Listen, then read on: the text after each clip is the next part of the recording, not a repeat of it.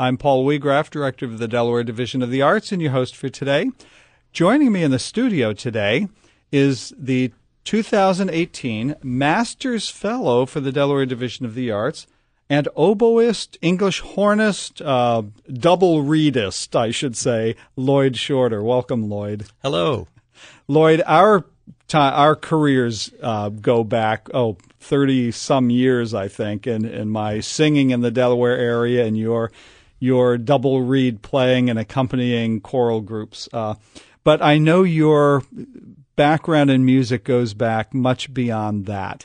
I would love for our listeners to hear, because I've heard it before, a little bit about the musical environment in which you grew up that really inspired you to pursue a career in music. Great. Thanks, Paul.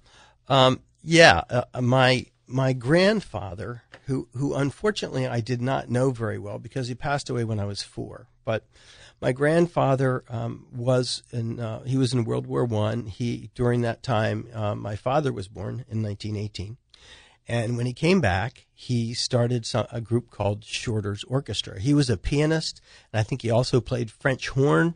Um, and at that time, it was a dance orchestra, and he actually was the um, he was featured at the Hotel DuPont every night, and performing at the Hotel DuPont. And I, I have recently found this out that he performed that often there. I knew he had performed there because we'd had a neighbor who had told me that she danced to Shorter's orchestra. Um, but he he performed not only did he perform every night but it was live broadcast on the radio which if you think about this is in the 20s i'm talking about 1925 so if you think about 1925 and what radio was like in 1925 that's kind of amazing he also performed on um, on boats that would go out the delaware river some uh, to pennsville even taking off from pennsville I'm not sure what kind of bridge took us over to Pennsville. It could have been a, it could have been actually been a ferry at that time. Mm-hmm. Mm-hmm. But um, he would go to, uh, he would, there would be these evening cruises that I just in the last year found out about. I found some old advertisements for them where they would, they would start at eight o'clock in the evening and dinner and dinner and dancing for 50 cents. Wow. Can you imagine? And they would end, of course, after midnight. There'd be cruises down mm-hmm. the Delaware, around the yeah. Delaware River, and end after midnight. Um, so he did that also, and that's. Um, he also had it later in towards the end of his life. He had a shoe store on Delaware Avenue, but his prime his prime interest and way of making money was uh, was through his orchestra. Um, I know he also helped build rail cars at one time. Mm-hmm. As you can imagine, it was a gig economy in the mm-hmm. 20, especially after 1929, mm-hmm. right? So when the Depression hit, people got work any way they could. So uh, my father um, went to the University of Delaware. He graduated. He played piano. He, he learned from his father how to play piano. So I grew up in the home with my father playing piano, uh, especially during holidays and as a kid, I would get under the piano to listen. You know, it was a great place to hear Chopin. Mm-hmm. Um, so, so I grew up with classical music in the home and, on all other forms, of course. I'm I grew up with the Beatles and all all all that stuff. But um, anyway, back to my father for a moment because I think his his his influence was great, and not only on me but in the community, in that he. Uh, after he finished at Delaware, um, when he was in ROTC at Delaware, and he was over. He was um, he was transferred first to Puerto Rico, where he met my mother. My mother was from Puerto Rico, um, and then he was transferred uh, prior to D-Day over to Europe, and they got married just before that. And she lived with my grandparents here till he returned. She um, uh, so when he got when he got back later in the 40s, um, he had already started our family. My sister, me, uh, my and my younger sister, and there was, as I mentioned, there's always music in the home. Um, but he was an electrical engineer, so he got a job with Delmarva Power in designing the power grid for our, our area. So mm. I like to tell people, whenever you turn on a light switch, it works because my dad prepared that 40 years ago, 30 and 40 years ago. So the power grid that still is in operation today. Yeah, yeah except for mine went out last night, but that's another story. yes, but basically our power grid has been more stable than a lot of other places. Yes, the, mm-hmm. the, they had to plan.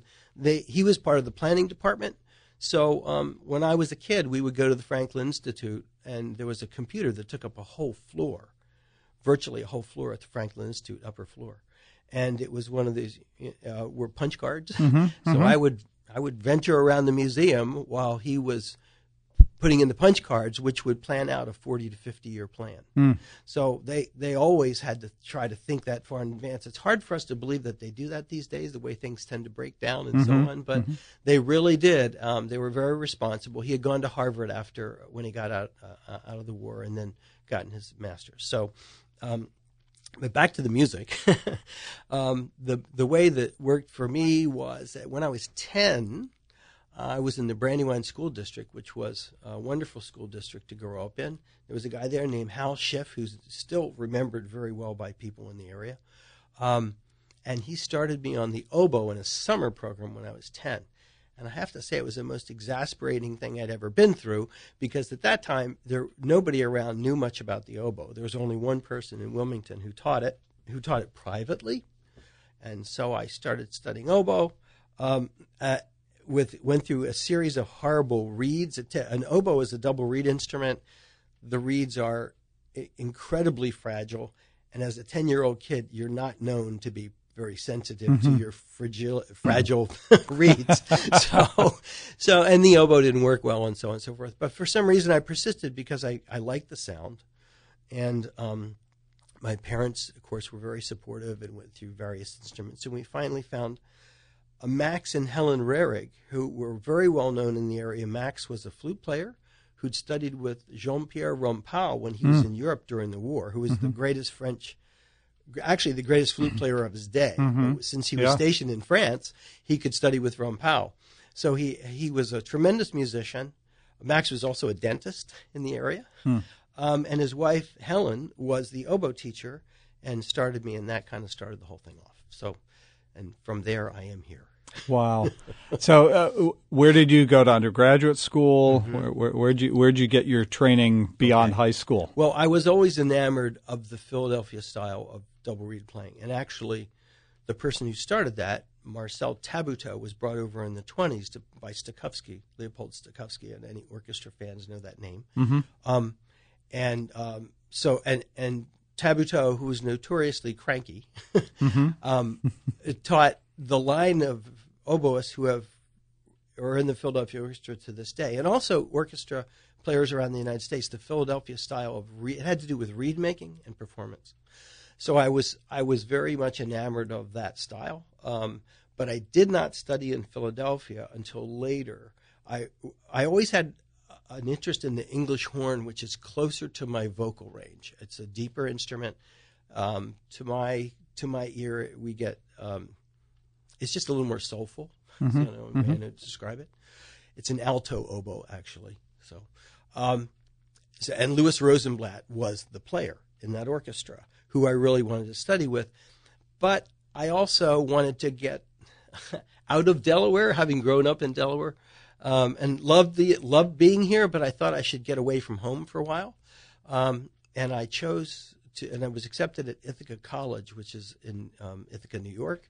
Very well, uh, well known music school there uh, to this day. Um, and I went to Ithaca, and that made a huge difference for me personally, also, because primarily not just because of the oboe study, but because of the fact that I was very fortunate to be in a community of listeners.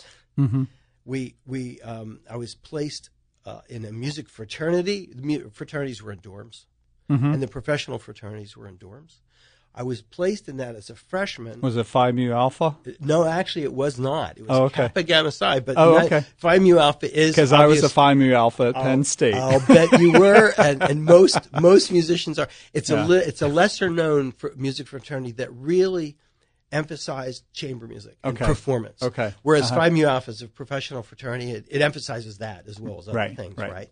And I have great respect for Phi Mu Alpha members, but at that time, um, um, I was I was in a community of people who wanted to make and listen to music constantly. Hmm. And when I say constantly, I mean like morning, afternoon, and evening. And the biggest part of that, besides the brotherhood, the people who I was with, obviously, Um, but the biggest thing for me was then listening to literature, listening mm-hmm. to all types, um, mm-hmm. especially orchestral literature. So that that and playing chamber music, some very obscure stuff.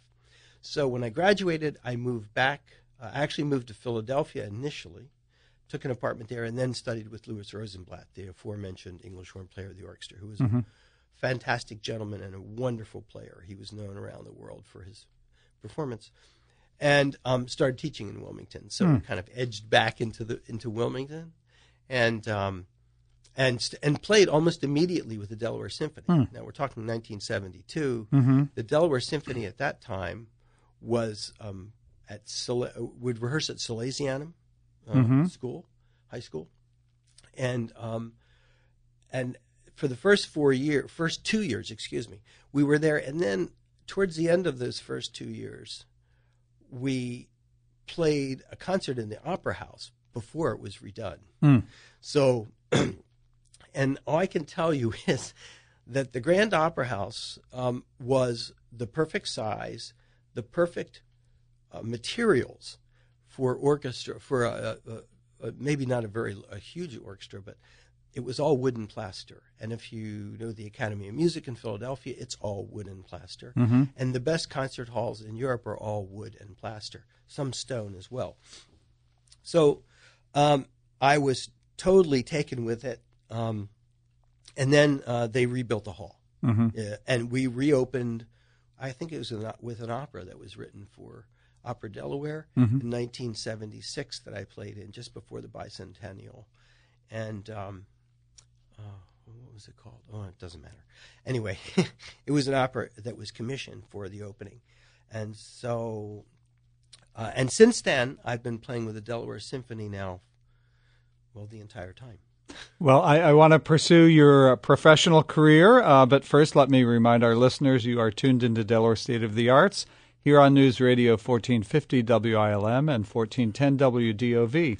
Our guest in the studio today is Lloyd Shorter, the 2018 Masters Fellow in Music, solo recital with the Delaware Division of the Arts.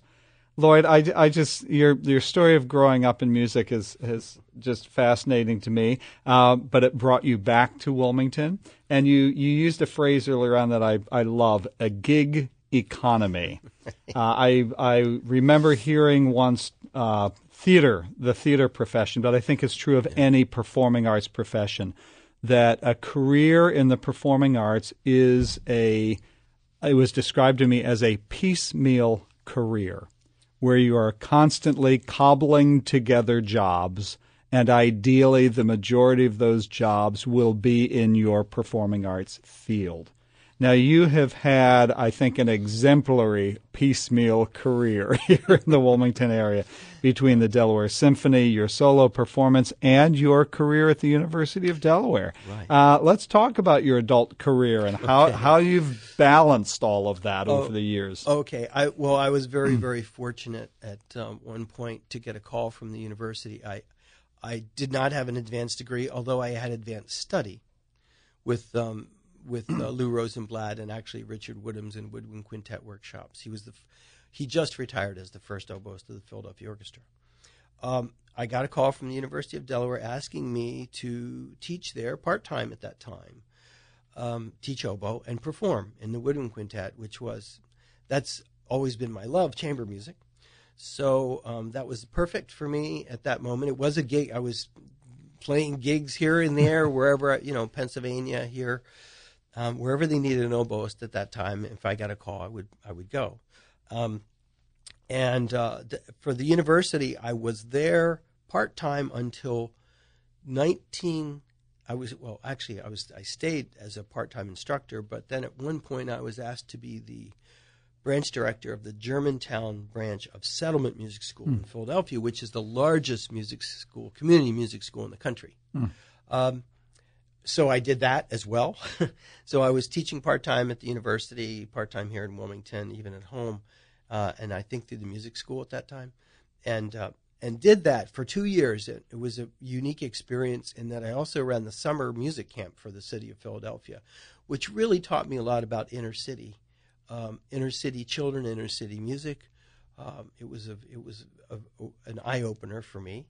Uh, and then in 1984, at that time, Larry Peterson was the chair at the university, called and said, um, "How how would you like to be my assistant?" and so it was full time. So Mm. that that's very fortunate to become full time at the university and stayed there through 2014, 2015 when, I, Mhm. when I finally retired from the university, and um, so that's that's and, and still in the still in the Delaware Symphony and still performing here and there, and at some point in there also I'm going on here. Um, it's important for me to talk about the other group that I'm a part of in Philadelphia, actually, which is called Relâche. It's a new music group. There are eight of us. I am the co-artistic director at present, and we commission music from people like Philip Glass, and and have worked in his studio, and that's really been an eye opener for me as well. That's been wonderful experience, and I'm truly, I, I, can't tell you how lucky I am to mm-hmm. be to be part of that as well. To have composers writing specifically for you and your instrument, mm-hmm. and I've been able to enlarge the English horn literature as a result of that. And that was one of my quests: is to get more music written for composed, I should say, for English horn. So you, uh, I've heard you speak to this uh, before. Uh, oboe, English horn, and isn't there a third double There is a third one. It's, it's in the middle. It's called the oboe d'amore, which That's means it. Mm-hmm. oboe of love, believe it or not, translates to that. And the oboe d'amore was an instrument that Bach composed a lot for. Um, then it, it fell kind of out of favor um, for various reasons we don't have time to go into. Right. And then is back in, in uh, and of course, this last year with the Martin Luther anniversary, uh, was it 400 years? Or yeah, that? yeah. Um, there, I got to play it a little bit more because it's a lot of Bach. Okay, okay. So, so yes, those three instruments are the primary instruments that I play. Actually, it was, it was 500 years, 1519. Oh, sorry, yeah, you're five, right. Yeah, yeah, that's 500 right. years. Five yeah, hundred yeah. years. Wow. Trying to think, think Reformation dates from Right, my right, history background. So, um, for our listeners uh, that uh, have heard of an English horn, have heard of the oboe, uh, I'm trying to remember which character in Peter and the Wolf is the oboe. I think it's the duck. I could It be. is, is the, it duck. the duck? And and I, as a matter of fact, my wife wrote once wrote a little piece of paper. She inserted in my music that said, "Try not to sound like a duck." And the English horn is there a, a, a, a sort of a familiar piece of uh, Yes. that that people would oh that's what an English horn is. Yes, yes, it's the new, the most famous solo that people hear all the time, and you hear little bits and be quotes from orchestral music. Is the slow movement of of Dvorak's New World Symphony. Um, ba da da dee da dum, ba da dee da Okay, dum, which Dvorak, he actually it sounds like a spiritual, mm-hmm. but it's actually not. He made it up, but it was based on spirituals that he heard when he was touring the U.S. to write that. The New World Symphony. Okay. Yeah. Now, in in your career, you've you've are you still with the Delaware Symphony? I, I am. and you started there in 1972. 72. yeah. So you, you've been through a, a number of different conductors there and a, a number of different iterations of the symphony. Yes. Could you could you speak to that? That I must would- be interesting to have that long of a career with, with one performing group. I would be very happy to. Um, the, the orchestra has grown over the years. It's a phenomenal regional orchestra. And of course, one of the reasons why it is a phenomenal regional orchestra is because of the proximity to Philadelphia. We are able to um, have a lot of young musicians, very talented, who will fill in the ranks because we don't have those people. We have some very talented people in the area, obviously, but not enough uh, sometimes. So to, to fill a full orchestra. So the, Phil, the the Delaware Symphony is made up of a wonderful group of musicians, and many of them truly live by the gig economy we talked about. They are piecing together um, careers on performance, teaching wherever they can teach, um, traveling great distances. Sometimes some of the players in the Delaware Symphony actually come from far, as far away as Baltimore and New York. For um, since we don't have a huge season, I wish it was larger, but we don't have a huge season. Um, we contract when we need to, uh, and because a lot of the players in the Delaware Symphony also play in groups like the Philadelphia Opera Company, the Philadelphia Ballet, um, they run into scheduling problems. So there's a bank of musicians that um, we can draw from who are excellent, and I I cannot say enough about David Amado, how he's brought the orchestra. He's a phenomenal conductor. He really thinks through the music. He um, he's great to work with, and David's really made this orchestra into what it is today. And I hope that anybody listening will take an opportunity to come hear it in the Opera House, not just outside on July 4th, because no orchestra really plays at, at, its best. I mean, they play at their best, but they don't sound their best outdoors. It's in it's it needs to be heard in a hall. Mm-hmm. So please, if you've never been there, uh, get t- get tickets. Uh, bring your kids. Their children's tickets are are relatively inexpensive, and come hear the orchestra live. There's really nothing like it. Mm-hmm. Well, we've got about a minute left, so I would love for you, not to put you on the spot, but to ask you to uh, share any advice you might have for young people who are studying music and considering music as a career, as a profession. Sure. Obviously, practice. Work hard at it. I mean, enjoy it. You, you, should enjoy it. If you, if you don't enjoy what you're doing, then you shouldn't do it. That doesn't, you know, this goes for anything. But in music, you really do need to gain your full, uh, your full technical facility but in addition to that practice, listen as much as you can to as many different types of music. Um, I think in the future, musicians are being called on to play all kinds of music, not just the orchestral literature. So um, uh, use your imagination, listen, and when I say listen, I mean more than to three minute pieces that are that are pop pieces. Nothing against them, but listen to pieces that that grow through the expanse of time. Mm-hmm. And that is classical music, really. Mm-hmm. There, uh, there are some short pieces, but not many. Okay. Well, Lloyd, thank you so much for joining us today. It's been a pleasure having Lloyd Shorter, the Masters uh, Fellow recipient in Music Solo Recital for 2018. It's been my pleasure. Thanks, Paul.